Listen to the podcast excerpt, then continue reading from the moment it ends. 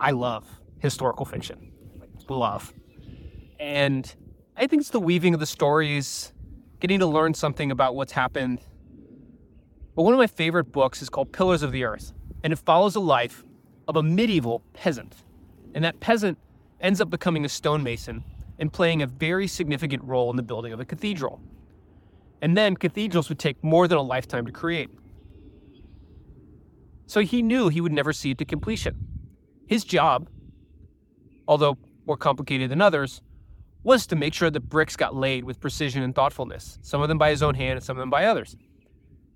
And Oliver Burkeman, in his book 4,000 Weeks talks about this. He talks about the idea, and I'm paraphrasing what if we could just be medieval stonemasons? We just do our work knowing we're never going to see it to completion or get credit. I love this idea. Let's be medieval stonemasons. We show up each day and we lay our bricks, the next right thing. We do it with thoughtfulness and precision.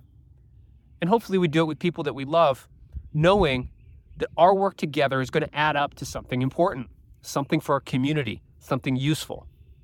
We're never going to see it to completion, and we're not going to get credit. So let's live our lives like medieval stonemasons the next right thing, the next right brick.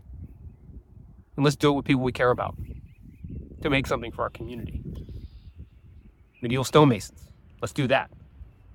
I hope you're good. Take care.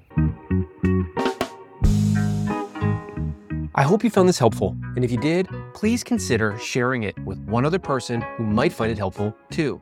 After all, we get better together. Take care out there.